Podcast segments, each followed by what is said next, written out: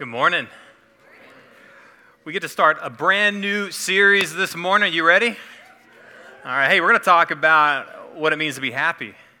You kidding me? Did you know that uh, in the Christian faith there is room for happiness? And there better be. Amen.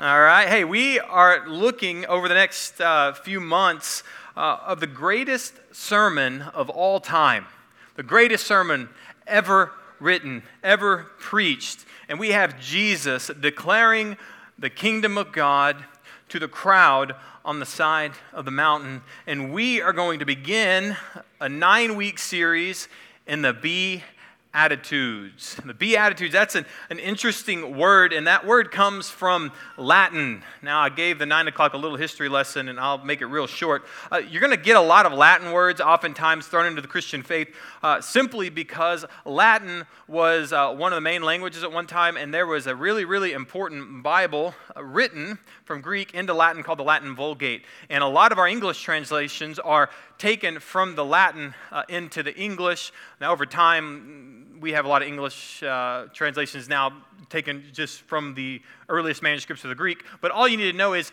our faith has a lot of Latin in it simply because of church history and Bible translation history. And this is one of them Be attitudes. And Webster's defines this word uh, beatus right? Beatus is a better way to say that if I can say it right the second time. Comes from the 15th century Latin word, and here's what it means a state of unmost bliss or just happy.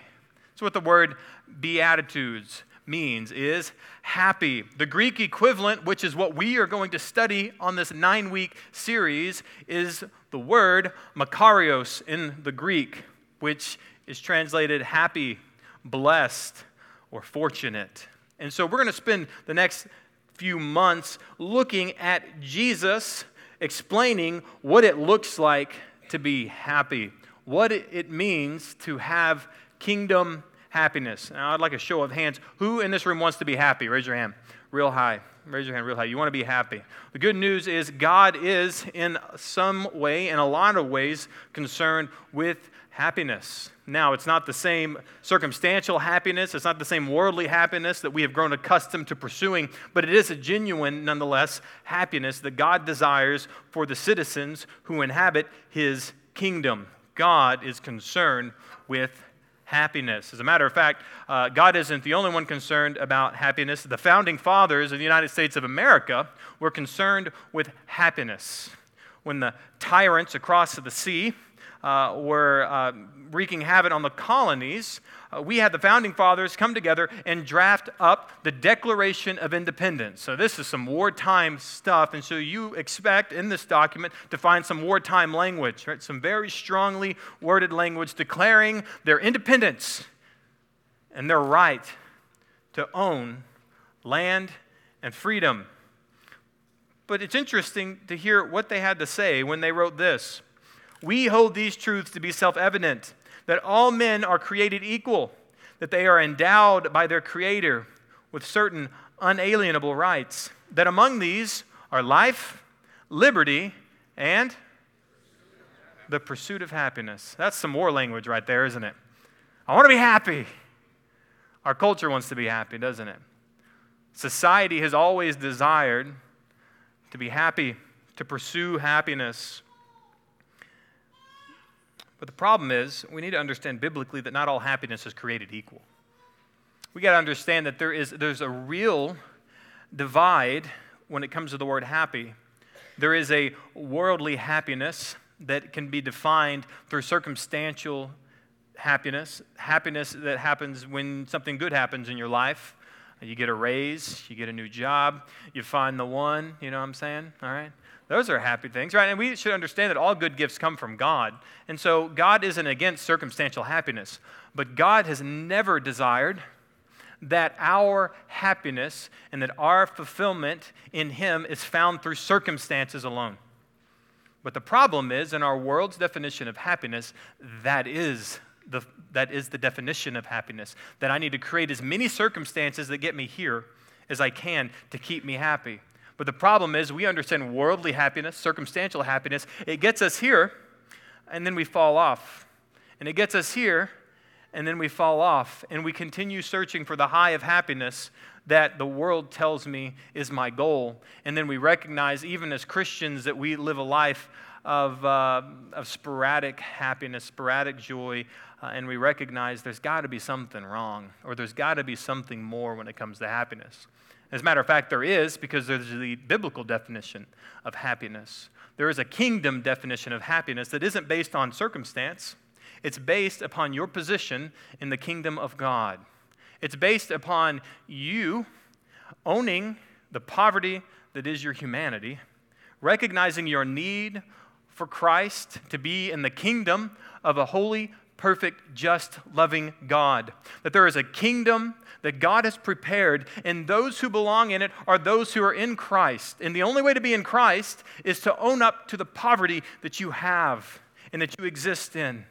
And you own up to your poverty, you see Jesus as the only way into the kingdom of heaven, then you turn away from yourself and you turn to God and you receive the kingdom.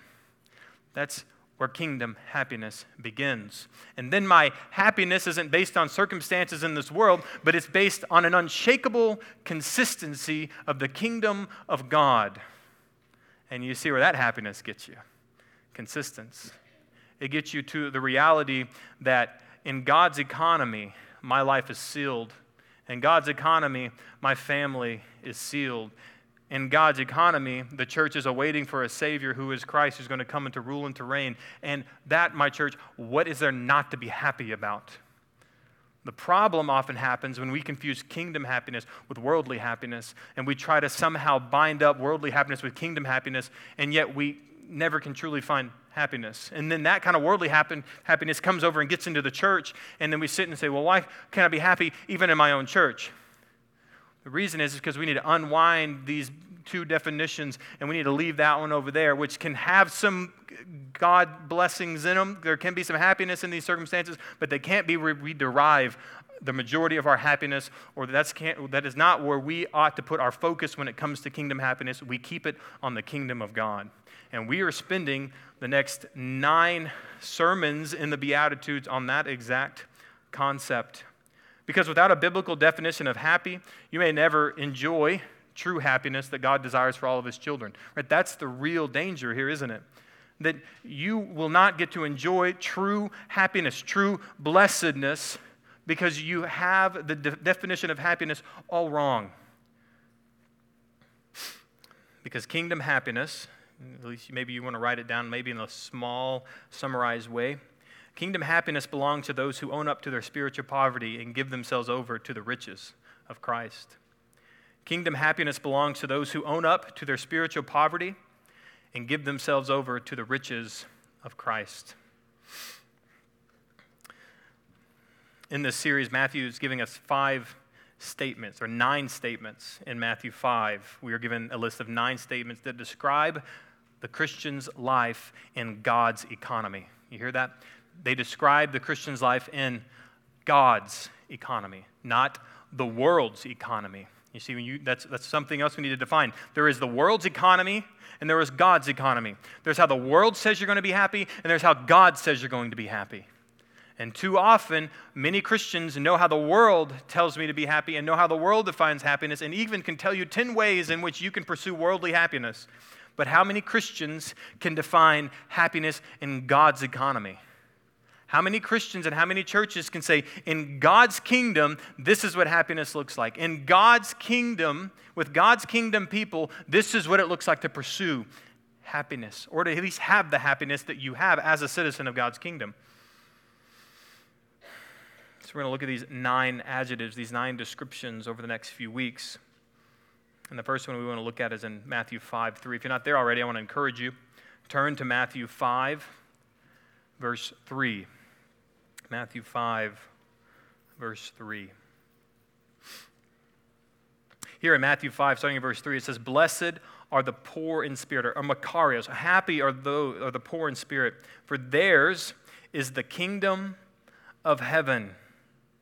Remember, we define the word blessed as Makarios, happy, blessed, fortunate. Right? And you may have heard the saying, I've said the saying, you've probably said the saying before, that God isn't primarily concerned with your happiness. Right? he's concerned with your joy. Maybe you've said it that way. You try to, uh, you try to split the word joy and happiness. And you say, God's not primarily concerned about my happiness. Well, that is partly true. As a matter of fact, it is true that God isn't primarily concerned with your circumstantial happiness. Right? It's not God's primary concern in your life. However, we can't say that God isn't concerned about our happiness because God, you understand, is the governing head of the kingdom of God. And as any government head should be, any good, right, benevolent, loving government head is going to be concerned with the happiness of the citizens that inhabit his kingdom. And so, in a real way, God is concerned with the happiness of his kingdom residents but as a good governing head will do and should do, always requires and leads his kingdom residents to the laws that govern the kingdom that lead to kingdom happiness. And so we must understand in God's kingdom, as He's the head of His kingdom and His government, that there is a way in which God does desire our happiness, but it's according to His economy and not our world's economy. Christians should truly expect happiness that is not dependent on worldly circumstances. You should, as a Christian, receive happiness not based on the world's economy, but on God's economy. Not based on worldly realities, but kingdom realities. You can sum it up that way in point number one. You should expect kingdom happiness. Right, those who are poor in spirit, who have come to know Christ through turning from their sins and placing their trust in Him, who are eagerly, eagerly awaiting the kingdom to come, should be expecting kingdom happiness in their lives even today. Because we recognize that kingdom happiness, it stands in contradistinction from circumstantial happiness. And we've talked about it. We need to drive it home as we give an introduction to this sermon series. We need to recognize they're two different things. And if you're, if you're thinking that God's desire for you is always to have circumstantial happiness, you don't have a good biblical worldview because we understand that Scripture says that it rains on the just and the unjust. The, the sun, it shines on the just and the unjust. We recognize when it comes to circumstances, that isn't God's foundation and definition for our happiness. It is a good and blessed and wonderful thing to have circumstantial happiness. I got to welcome circumstantial happiness in my life four months ago, and his name is Titus, and I love him. He's a great circumstantial happiness. But you know what? Sometimes at night, he is not circumstantial happiness. right? And if I derive my happiness from any from the circumstances of that child, that is a puny, puny source of happiness. And it is never going to lead me to the kingdom happiness that God has for his children. We can't derive our happiness from our circumstances. We must derive our happiness from kingdom realities. You see, the world that looks at happiness through the lens of circumstance and it leaves them spiritually bankrupt. And that's an important part of your Christian faith is to recognize that pursuing circumstantial happiness will leave you bankrupt. There is no other end in the world economy when it comes to happiness other than spiritual bankruptcy. Because all things that lead to worldly happiness will end up in spiritual bankruptcy. It will either be at the time of the judgment when Christ comes, or most of the time, it happens way short of that, doesn't it? You pursue an inappropriate, maybe an unhealthy relationship, ends up spiritually bankrupt six to 12 months, right? Uh, you make a bad investment with your finances, usually be really actually bankrupt in six to 12 months, maybe 24 right? I mean, if you're looking at finding your happiness through circumstances, you're going to be spiritually bankrupt, and it can be now and it can be in the future, but you must know it's coming. But the believer, the Christian, the disciple, is someone who finds their happiness from their spiritual status in Christ. It's someone whose happiness is derived from their status in God's economy and their status in God's economy, although when it comes to real worldly realities, they're poor in spirit. And often people who are poor in spirit inwardly, particularly in Scripture, are often outwardly poor as well. James talks to us about that. You know, blessed are the actually poor because they recognize their need for Christ, because their needs are great before them, and they know their need is great in them. But the reality for those whose spiritual status is in Christ, the circumstances aren't the most important their position in the economy of God is of utmost importance. They walk uh, within the kingdom people as children of the Most High. You see, the Christian in God's kingdom has inherited the kingdom itself and all of its blessings and the most prized treasure in heaven, and that is Christ. You see, when it comes to kingdom happiness, although you may be poor in spirit, you have everything and you have promises of more that is to come. Now, that is a foundation for happiness. That's a foundation for kingdom happiness that will not disappoint.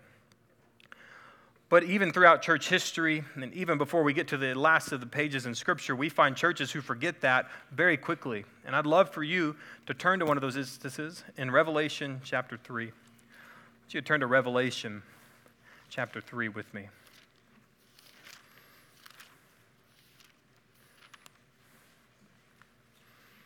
In Revelation chapter 3, we have a church that Jesus is talking to a church in Laodicea in the Lycus Valley, a very well to do region, a very prosperous region, and we'll see that here, even here in the text. But to that church, this is what Jesus has to say I know your works, there in verse 15. You're neither cold nor hot. Would that you were either cold or hot. So, because you are lukewarm and neither hot nor cold, I will spit you out of my mouth. The ESV makes that a very clean word. That word in Greek is vomit, throw up. Jesus has this to say about that church You are so lukewarm that I'd rather throw you up out of my mouth. It's a very interesting concept, lukewarm. We talk about lukewarm Christianity, maybe you've heard that term. Something important about Laodicea, the community, is it's set in a valley all right? And this valley allowed two things really, really cool to happen that you really, really wanted in, in way of amenities during the first century. They had piping hot water from hot water springs that would flow into the city. They also lived in a valley, so they had the mountains uh, around them. They were also able to have glacial water, cold water piped into the city. And if you don't know the benefit of hot water, you've never taken a nice warm shower. Uh, and if you don't know the benefit of hot water, you've never, uh, you've never taken a cold shower. So uh, the reality of the matter is, hot water was really, really good for medicinal purposes. Uh, in that time, hot water was good for cleaning and purifying and washing, and cold water was great for drinking, and, among other things. And so this city had a lot of really, really, really great assets to it, uh, and the water was one of them. But here was a problem as the water flowed from the mountain and as, as the water came out of the underground hot springs, it would take a while for them to flow to where they needed to get to. And if the water took too long, the hot water got cool and the cold water got warm. And so when the water got to where it needed to go, it was lukewarm. It was no longer good for anything. The hot water wasn't good for what they used hot water for. The cold water wasn't good for what they used cold water for. So you know what they had to do? Throw it out. They had to get rid of it. You see, there was a purpose for both of them, but Jesus is saying here, you guys aren't good for anything. You're not being purposed for anything, and there's a reason why. Let's keep reading. For you say, in verse 17, that you're rich, that you have prospered, and that you need nothing. See, that is something in uh, Laodicea that was a real tragedy, since it was a very prosperous place. Uh, all the way up until the earthquake that happened uh, a little bit around the time of the writing of Revelation. An earthquake hit the Lycus Valley and completely destroyed Laodicea. But up until that point, they were very rich, very prosperous. And the church bought into the lie of circumstantial happiness and circumstantial riches. The church bought into it and they started becoming, they started focusing on riches and prosperity. Uh, and here's what, here's what Jesus said For you say you're rich and you're prosperous and you need nothing, not realizing that you're wretched, pitiable, poor, blind, and naked. And that was the real state of those people in Laodicea, particularly the church forgot the inward condition of the human life and the human heart. And so Jesus takes them away from circumstantial realities and shows them, hey, this is who you are internally without the treasure of Christ. You are wretched, pitiable, poor, blind, and naked. And you're going after these things, which is proving the fact that you don't have a focus on kingdom realities, you have a focus on earthly realities. But here's Jesus being the kind, gracious God he is. Look what he says in verse 18. I counsel you to buy from me gold refined by fire, so that you may be rich. He's saying those things are going to leave you bankrupt. But if you would buy those things from me, you would come to me as your source. You would come to me, not the world, not Laodicea. If you would come to me, Buy gold refined by fire from me, so that you may be rich, and white garments, so that you may clothe yourselves and the shame of your nakedness may not be seen. There's another reality that Laodicea had. They were real big into the textile industry. They had, I think it was a purple yarn that was very, very rare and very hard to find, and they had plenty of it in Laodicea.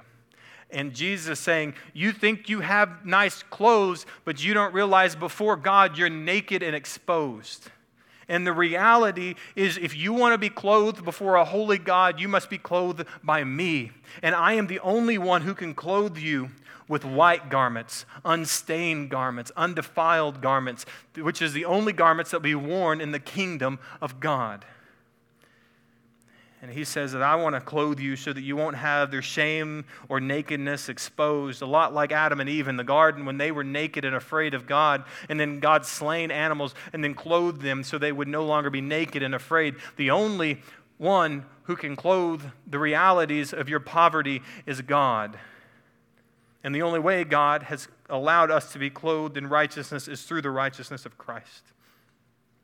And then he continues and says, uh, I want to cover your nakedness and I want to give you an ointment to put over your eyes because you're blind and I want you to see. I want you to notice something here. Jesus didn't say it's wrong for you to want any of that stuff. It's wrong for you to want to be happy. It's wrong for you to do any of those things. That's not what he said, is it? He says, You need to get those things from me.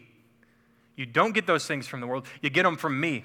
All the things that he just said they were going after, he said, You can find those things in me. Are they going to be the exact same thing, apples to apples? Probably not, of course not. But you're going to find the realities of happiness far greater when you pursue the kingdom of God than you do by following the kingdom of the world.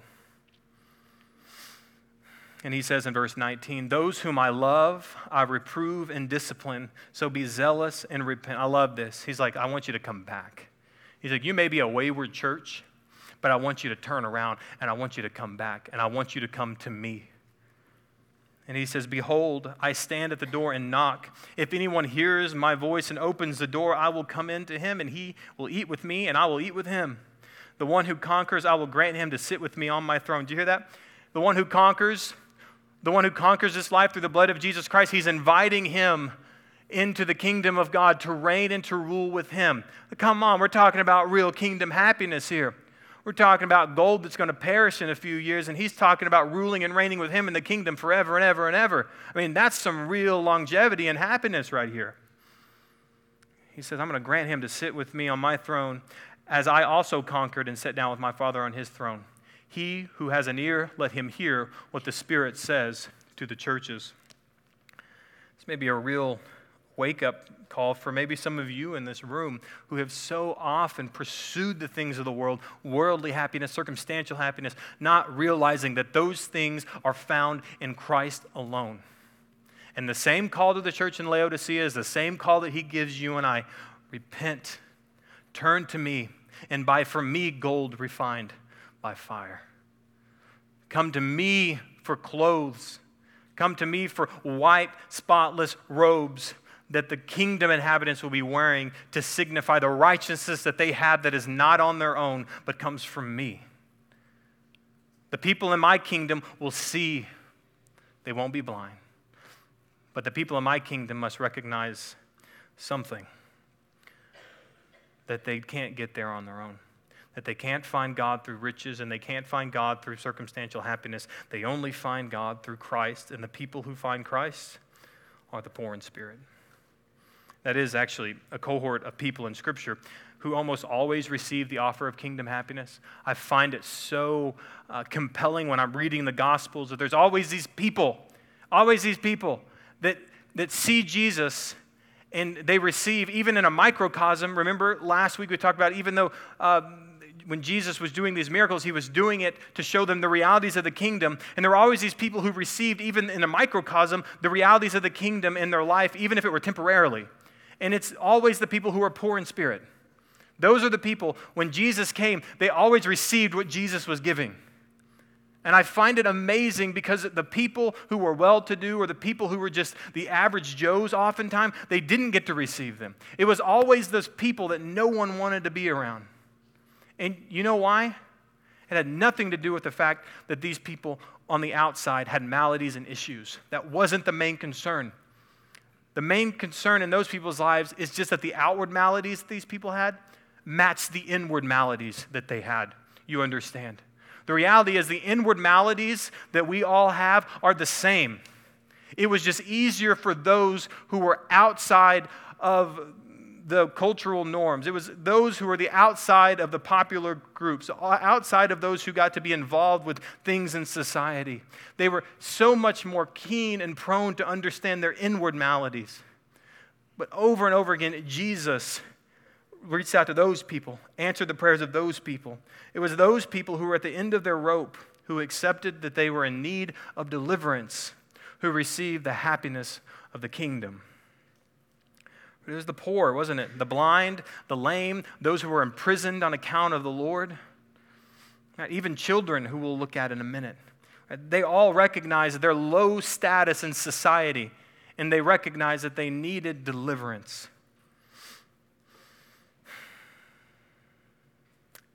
You see, happiness in God's economy, it belongs to those who can recognize their own spiritual bankruptcy. Right? That's who kingdom happiness belongs to. People who can look at their life and recognize you may not have outward maladies, but you have inward maladies. And you not recognizing your outward maladies is oftentimes the reason you can't receive the kingdom of God because you don't see that you have inward maladies. You don't see that you have an inward need for the kingdom. But there's coming a time where outwardly you're going to recognize you need the kingdom when the kingdom's coming and you're not a part of it. But our prayer is that God would open our eyes outwardly to see that we have a need inwardly. My prayer isn't that you have necessarily that you have to have bad things happen to you on the outside, that you have to become poor and blind and lame and imprisoned and paralyzed to see your need for the kingdom. But you know what's very interesting? You know when people know they need God? When something bad happens, isn't it? When chaos happens, when misfortune strikes, when a loved one dies, what happens? You start reconsidering things, don't you? The unfortunate part about that is it often takes these disasters in your life to recognize that on the outside, I'm poor and I'm broken. And it makes you start thinking, you know what? It's not just on the outside, it's on the inside. You see, that's why we see so many people in Scripture who had all these maladies could also see the realities of their inward need for Christ. And so many times, the rich and the prosperous, when they met Jesus, they liked what he said, but they didn't see a need for it because they were blinded. Just like Jesus was saying to the church in Laodicea, you need to open up your eyes and you need to allow me to let you see that you have a need. And my concern in our culture is that we have so many people who can fend for themselves and meet their own needs that we are misguided, that we are there's a veil over our eyes to think that we can actually continually meet our needs and not recognize that that's a facade, that worldly pursuit is a facade of the real condition of your heart and your life. This isn't just a heart, this isn't about an organ. This is about you as a human being that is being invited into the kingdom of God. And the people who are invited the into the kingdom of God are those who recognize they're wretched, wretched, pitiable, poor, blind, and naked. I want you to put it something like that on point number two. You need to admit your spiritual bankruptcy. Admit your spiritual bankruptcy. You do know we're talking about happiness, church. Right? We are talking about kingdom happiness. But I'm telling you, the only way you're going to have kingdom happiness is to admit that you can't be happy any other way. Is to admit there is no other way in life to receive the happiness that God desires in the life of the believer outside of admitting that on your, on your own, at the end of your own rope, you're bankrupt. You can't get it on your own. As a matter of fact, I want you to turn to another text, Mark chapter 10. Mark chapter 10.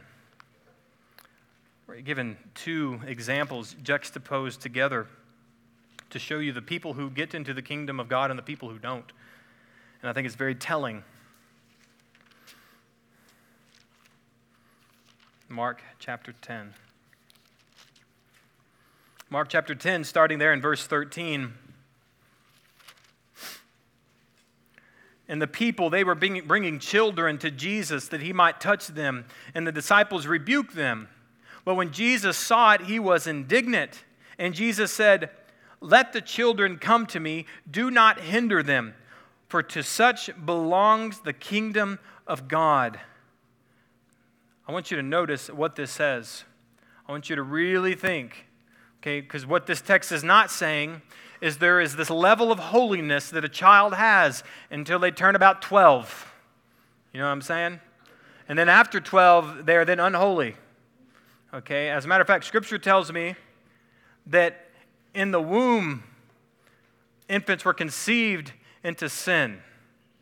So there isn't this sinful chasm that exists between a child and, a, and a, an adult. They're all equally sinful and separated from God. So we understand, foremost, that that's not what it's saying. So what is it saying? Very clearly, to such belongs the kingdom of God. You know what children are? You know what children were in that culture? Bottom of the pile, bottom rung of society. I mean, even Paul says that even a, even a wealthy man's child, although uh, it will inherit everything that his father has until he's an adult, he is just like a slave. That was just the reality. The children were of small, little standing in the world. So, what did a child know? What does a child, even in our culture, know? They need mom and dad. They can't do it on their own. They recognize that outside of the care and nurture and provision of mom and dad, they're poor, wretched, naked, and without. Now, in that context, to such belongs the kingdom of God. Those who recognize their need for Jesus. And Jesus says, Whoever does not receive the kingdom of God like a child shall not enter it.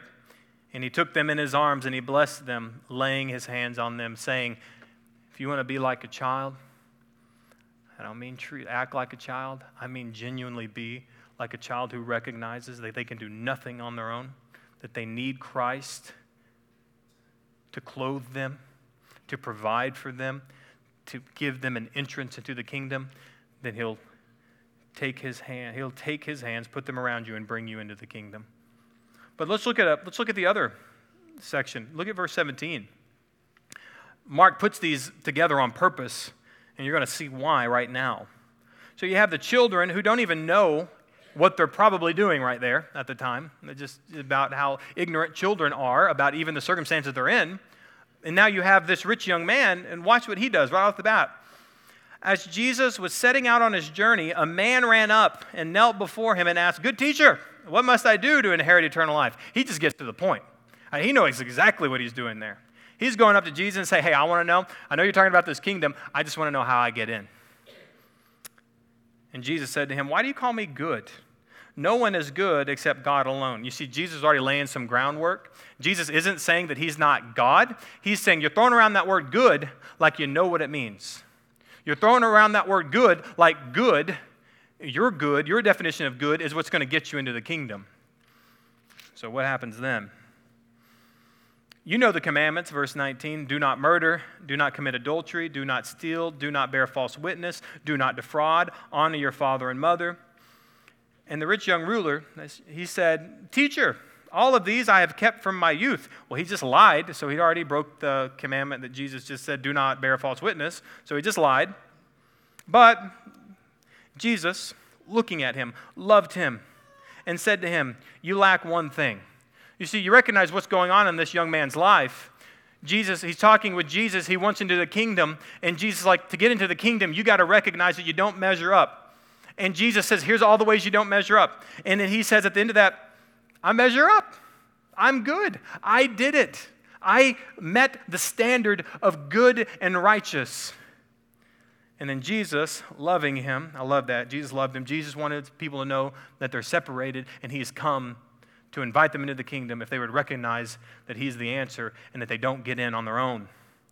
And Jesus loved him and said to him, You lack one thing.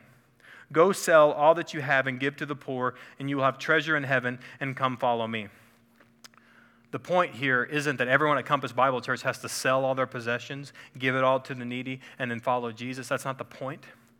The point in this text is simply this this young man broke the first commandment. This young man loved the world more than he loved God. And Jesus pointed that out.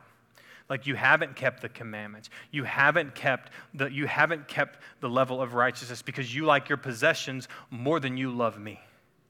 And anyone who loves the world more than they love me is not worthy of me, is what Jesus says. And what happens? verse 22 Disheartened by the saying, the man went away sorrowful, for he had great possessions. You see, you can't get into the kingdom if you don't admit your spiritual bankruptcy.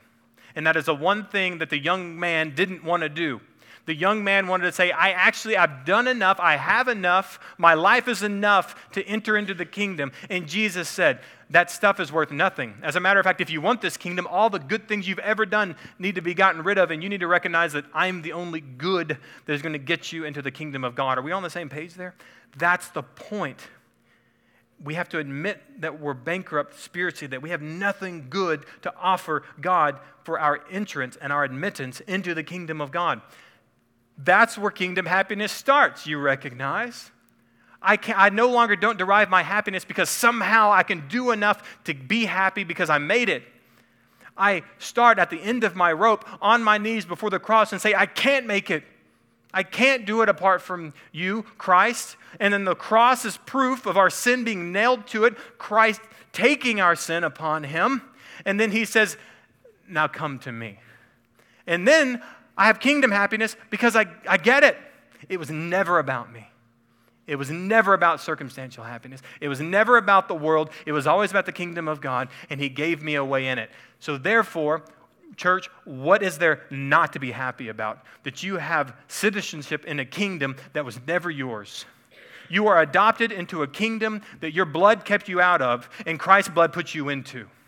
You did not have the genetics you did not have the clout, you did not have the DNA to give you admittance into the kingdom of God. But Christ did, and He gave it to us. What's there not to be happy about?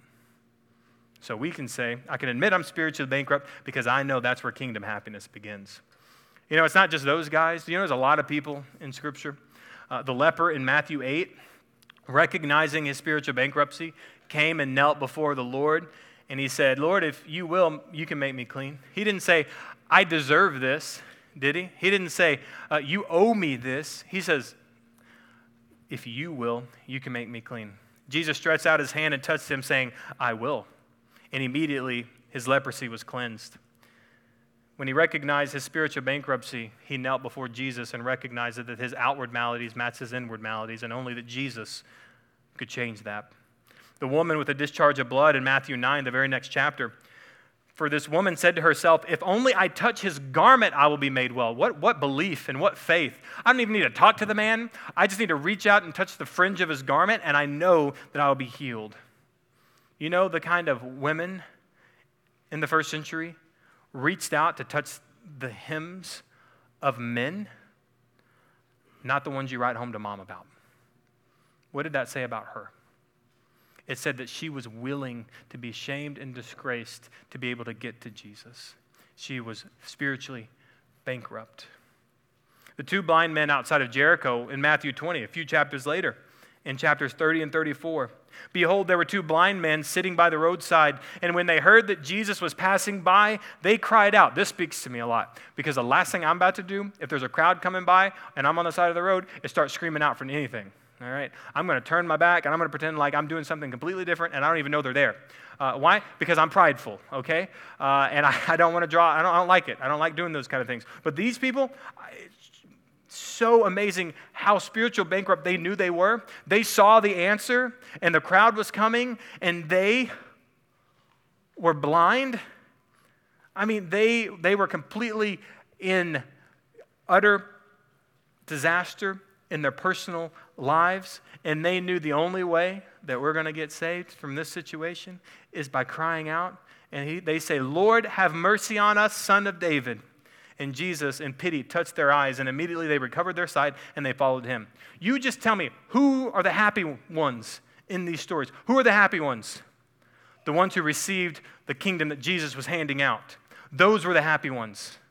The other people were wondering, what is this kingdom about? What, what is going on? They're trying to follow him to figure it out. These are following because they've realized it. Ah, he's got the power, he's got the keys to the kingdom. What about, what about a rich guy, though? What about Zacchaeus, who came before the Lord? He was broken and he was ready to turn from himself and turn to Christ in Luke 19. We talked about a lot of the poor people, a lot of the broken people, a lot of the external people who had issues and maladies and misfortunes in their own lives. But what about Zacchaeus? He was rich. Now, of course, he was rich by ill gotten gain, but he was rich. He was well to do. He came to Jesus. He sought him out on the sycamore tree. And Jesus said, Is that you, Zacchaeus? Come down. We're going to go eat at your place. Enters into his place. And Zacchaeus comes up and says, I'm broken. I'm utterly broken. He's like, I may have all these things around me, but I'm a fraud. I'm spiritually bankrupt. And as a matter of fact, I'm going to turn to you. And as fruit of turning to you and recognizing that you are the Son of God, that yours is the kingdom, as a fruit of that, I'm going to give away, sell what I got. I'm going to give to the poor. I'm going to pay back on multiple, multiple accounts those I've done wrong. I'm going to give them more than I even took. As fruit of the salvation that he received to coming to Christ. And this is what Jesus had to say about it.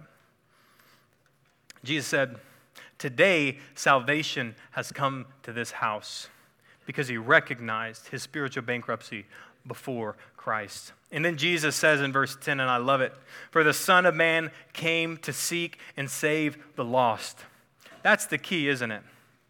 He came to seek and save the lost.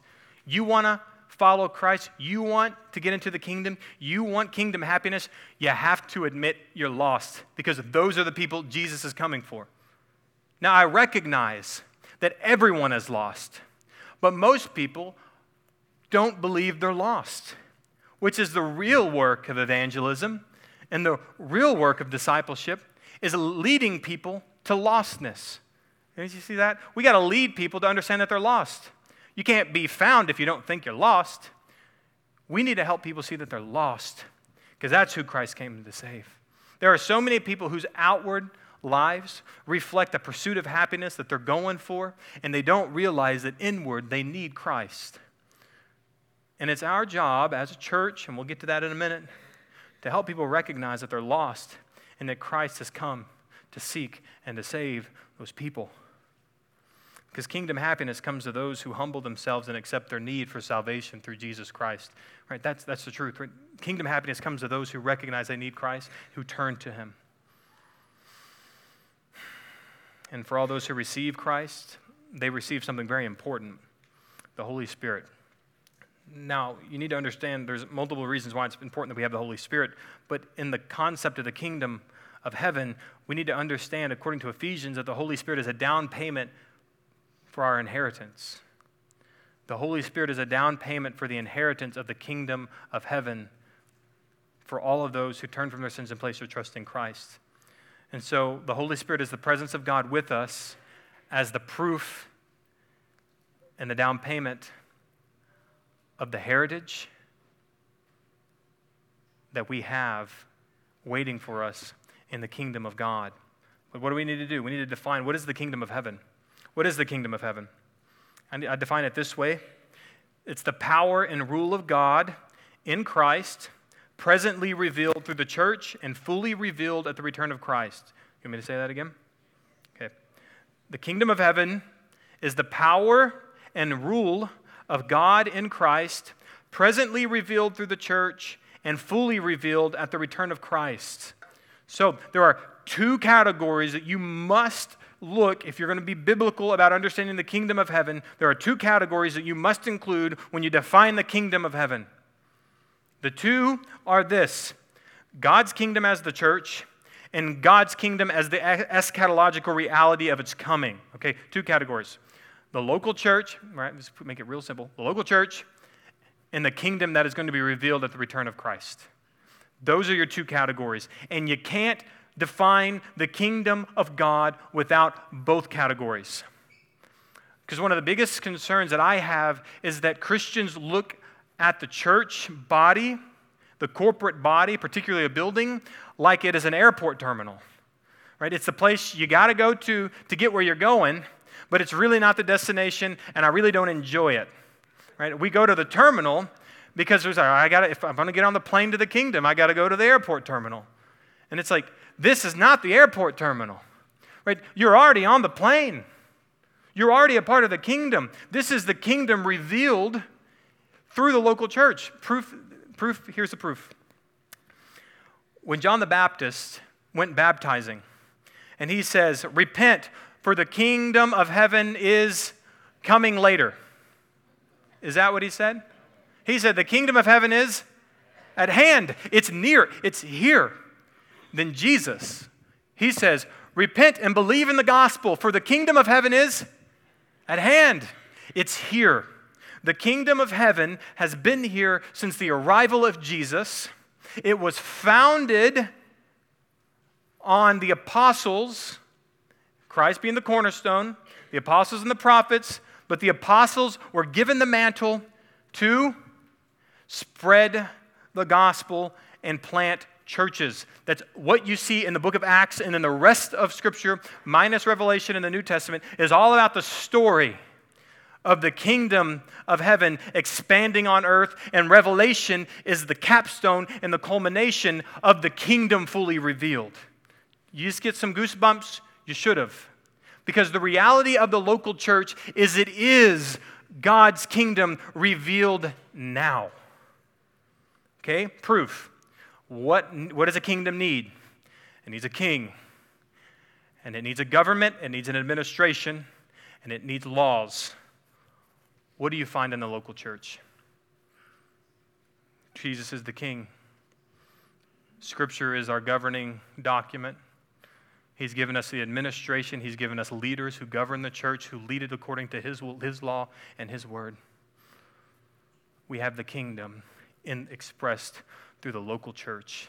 And you must look at it that way. Because, friends, we're talking about happiness, aren't we? We're talking about happiness. So many times we see the church as something that it's not, and so we can't ever see it as the happiness and joy we should have in it. This is the kingdom of heaven expressed on earth as we await for Christ to come, and we should be happy about it. Right? We should be focused on it. We should be thinking, wow, it's amazing that we don't just wait for the kingdom to come, although we are, Maranatha, come, Lord Jesus, come, because that's when I have the down payment right now. It's down payment's nice, isn't it? You want a home, you got to put a down payment. Down payment's really nice. It's not the home, but it's the down payment. Okay, this is the down payment. This corporate body that we have is the happiness that we ought to be living in and pursuing as Christians. Your focus in so many ways here on earth ought to be focused towards the local church. I didn't, necessarily just say Compass Bible Church, did I? I said wherever you're listening online, wherever you go, where the Bible is being taught, there is a biblical governance, right? With the kingdom of God. When the king is Jesus, when the governing documents is the word of God, and the administration is a biblical administration over your church, you found the kingdom of God on earth as it's awaiting the fulfillment of the coming of Christ and the revelation of his kingdom and the millennial kingdom and then the eternal kingdom to come. What I'm saying is you ought to enjoy the fact that you have fellowship with saints who will be with you in the kingdom eternal. And it has started since the moment that you turned from your sins and placed your trust in the Christ. You are a part of the kingdom, and it, we're here and we're awaiting the coming of the kingdom in its totality. I want you to put it this way, at least point number three, sum it up this way. You need to set your mind on the kingdom of heaven.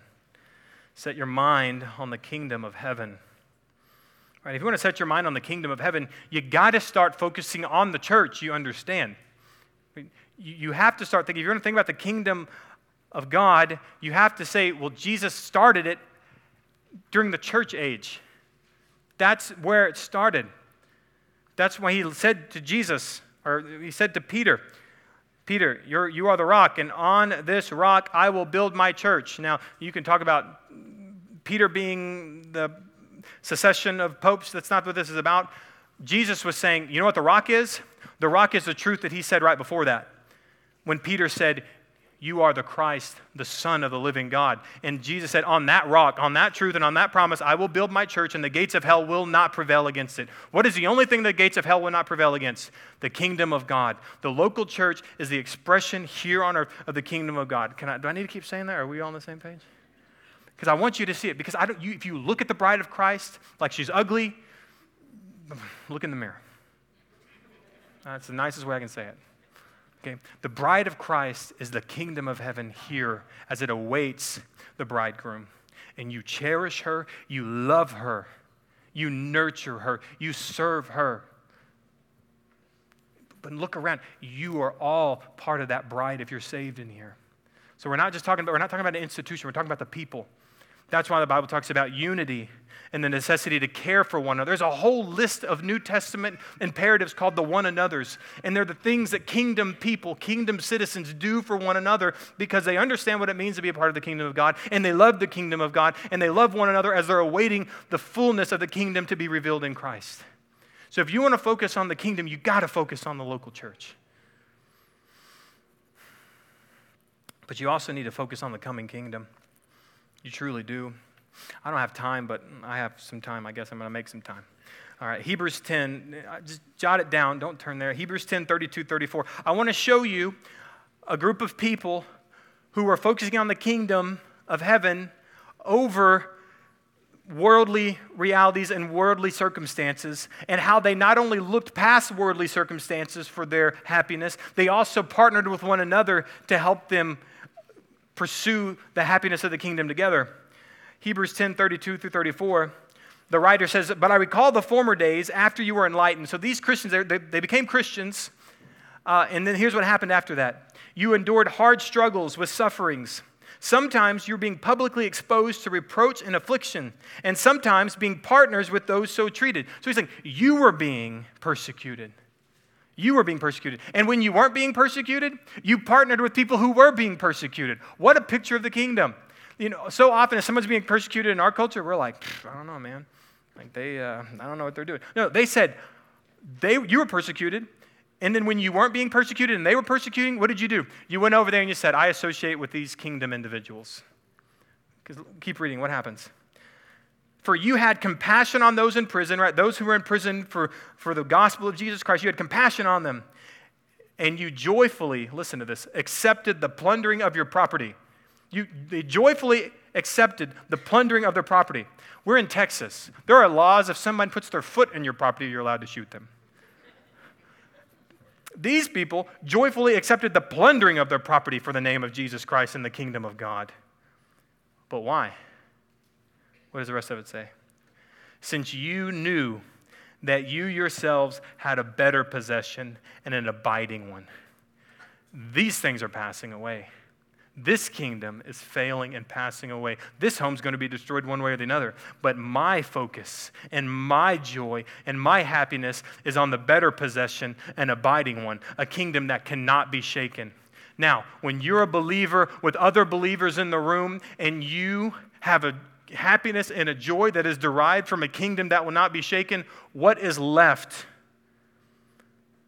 for us to not be happy about? We have a kingdom happiness because we have a kingdom that cannot be shaken. So we ought to set our minds on the kingdom because that's something to be happy about. Let's pray. God, my prayer for our church is twofold. God, one, I want us to see that your bride here expressed here locally in this church, and yes, in the other churches, but God, I'm, I'm the shepherd of this flock, of, of this church. And so, God, this church, in as, in as much God, and as much as I can, I pray, God, that you would have us set our minds on your kingdom, that your spirit would work that in us, and that they would see, open up categorically in their mind that the kingdom of heaven has been revealed in Christ, and Christ has founded the church, and this church is a heavenly reality here on earth with you governing it as your head, as the head of this. Because you are king over this church. Your governing document is the Word of God in Scripture. That God, you have given us leaders to administrate this. God, and we're waiting for you to come bring the whole world under your administration. So let us love this congregation. Let us love one another. Let us carry one another's burdens. Let us have compassion over one another. Let us forgive one another. God, let us be kingdom citizens with kingdom mindsets. God, and I just I pray for people in here who God who aren't saved that they would recognize that salvation comes when we're at the end of ourselves and realize that Christ is the only way to the kingdom. That Christ on the cross for our sins is where love and mercy came together, that God loved the world, that He gave His Son, that whoever would believe, whoever would trust in Him as the only way to salvation would be saved. And I pray there be people in this room that repent and turn away from a life lived for themselves and would turn to you as the only way to salvation and the only way into the kingdom and the only way to receive kingdom happiness that you've promised to all of your children who set their mind on your kingdom. God, even as we finish, I pray that our hearts match our voices, that we would sing to you, looking forward to the kingdom that is to come, but rejoicing in the down payment of the kingdom that you have here in our church. We pray it all in Christ's name. Amen.